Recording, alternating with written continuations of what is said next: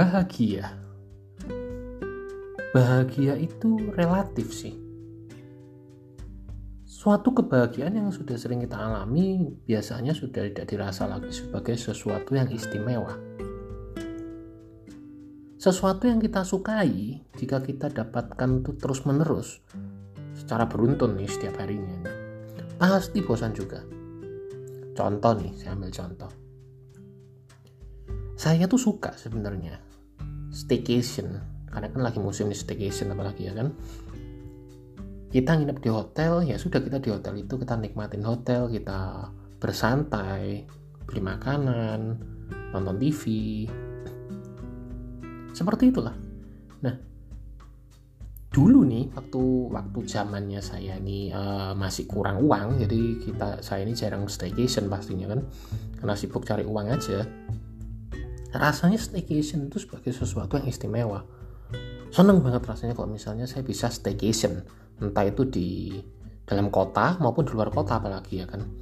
Tapi sejak katakanlah setahun terakhir ini staycation ini kok rasanya lama-lama bosenin gitu staycation ini jadi sesuatu hal yang yang ya biasa lah nggak nggak se excited dulu gitu. Cuman kita tuh ya seneng lah bisa pindah pindah tempat nggak bosan di rumah aja. Tapi nggak sesuatu yang istimewa banget. Nggak ada suatu gelora yang rasanya uh seneng banget bisa mau staycation gitu. Enggak biasa aja gitu. Nah itulah suatu kebahagiaannya rasanya itu berkurang dan dibandingkan yang dulu. Kok bisa ya gitu? Saya renungkan kadang. Kok bisa seperti itu ya? Karena itu loh makanya itu aku berpikir kita itu harus bersyukur jika keadaan kita ini sedang mengalami masa sulit atau keadaan ini sedang kita ini butuh perjuangan lebih. Contoh dalam kondisi seperti ini pandemi gini kan kadang ada beberapa dari kita itu pasti ada yang pekerjaan terganggu ya kan? Ada juga yang merasa jenuh karena kok di rumah terus ya nggak bisa keluyuran gitu kita tuh nikmatin aja. Kita tuh harus bersyukur dengan keadaan semacam ini. Karena kenapa? Karena di dalam keadaan sulit kita tuh jadi tahu nanti rasanya bahagia itu seperti apa. Gampangannya gini lah. Kita semua makan nih ya kan? Kita semua nih pasti butuh makan.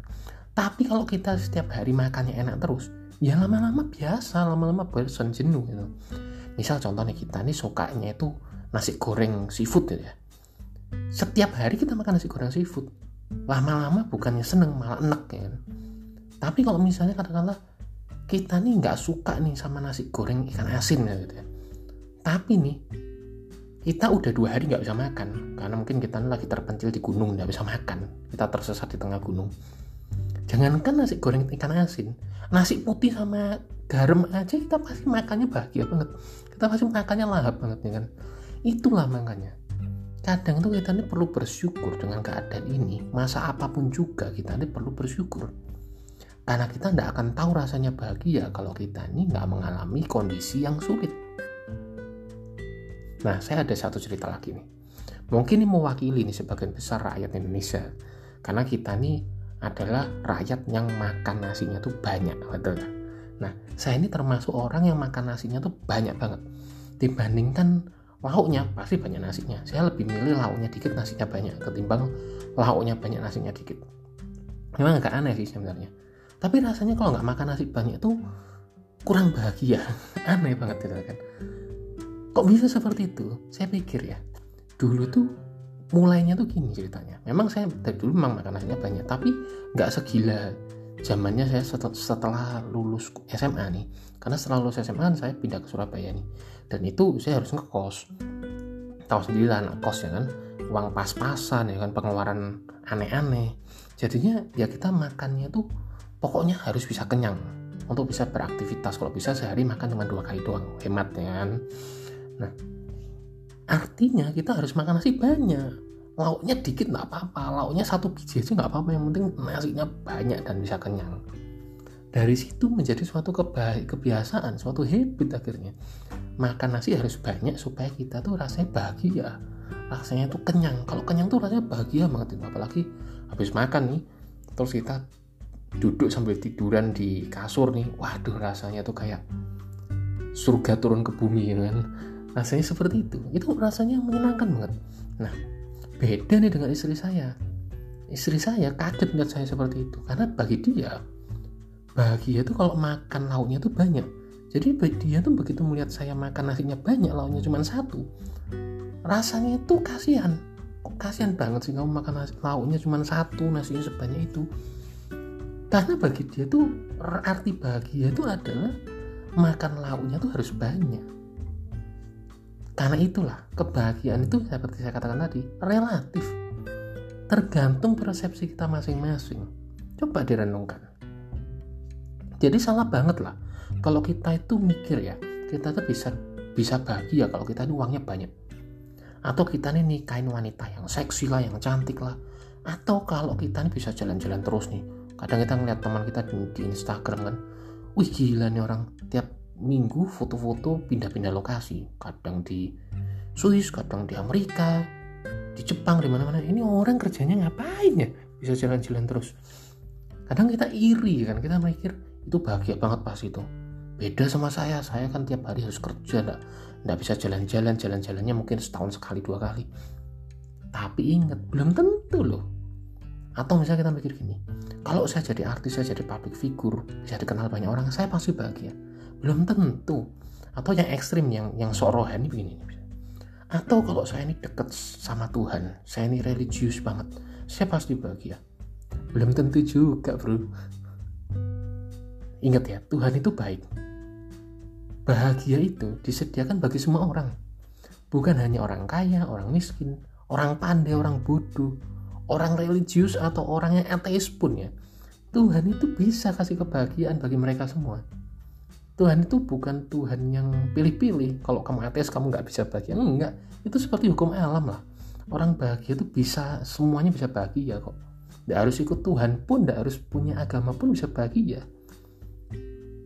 Karena bahagia itu tergantung dari persepsi kita tadi. Tergantung setinggi apa kita bisa bersyukur dan ikhlas. Ini loh.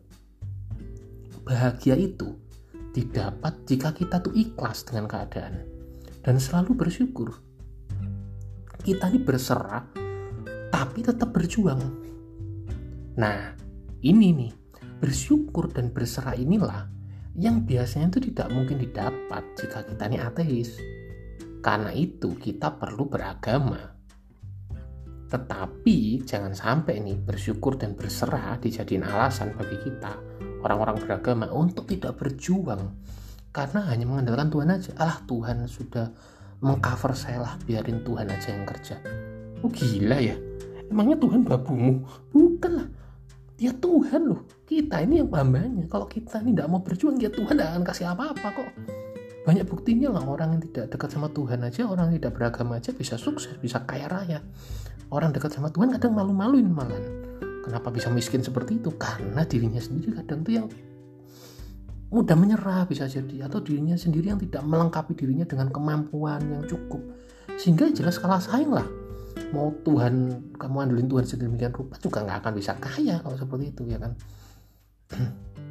Tetapi belum tentu tidak kaya tidak bisa bahagia. Ingat itu. Kita ini diberikan nafas kan untuk berkarya. Nafas ini nanti pasti perlu dipertanggungjawabkan kan di kemudian hari apa saja sih yang telah kita lakukan dengan nafas ini? Berguna nggak sih untuk orang lain? Atau untuk melakukan kehendak Tuhan misalnya? Sudah maksimal nggak kita nih mengerjakan kemampuan yang sudah Tuhan berikan kepada kita?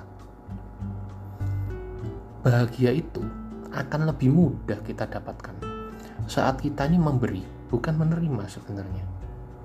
Saya ini orang pelit sebenarnya. Kadang tuh saya tuh mikir ah kok sayang ya saya berikan ke orang lain? Ah mending saya jual aja atau saya pakai sendiri. Tapi ya sebenarnya kalau kita boleh jujur saat kita bisa memberikan sesuatu ke orang lain bisa membantu orang lain itu rasanya tuh ada suatu kebahagiaan dari dalam hati yang tidak bisa kita lukiskan rasanya tuh kebahagiaan yang aneh sih sebenarnya. Kok ngasihin kok memberikan sesuatu ke orang lain kok bisa rasanya tuh mendapatkan kebahagiaan bukan mendapatkan kehilangan tapi mendapatkan kebahagiaan.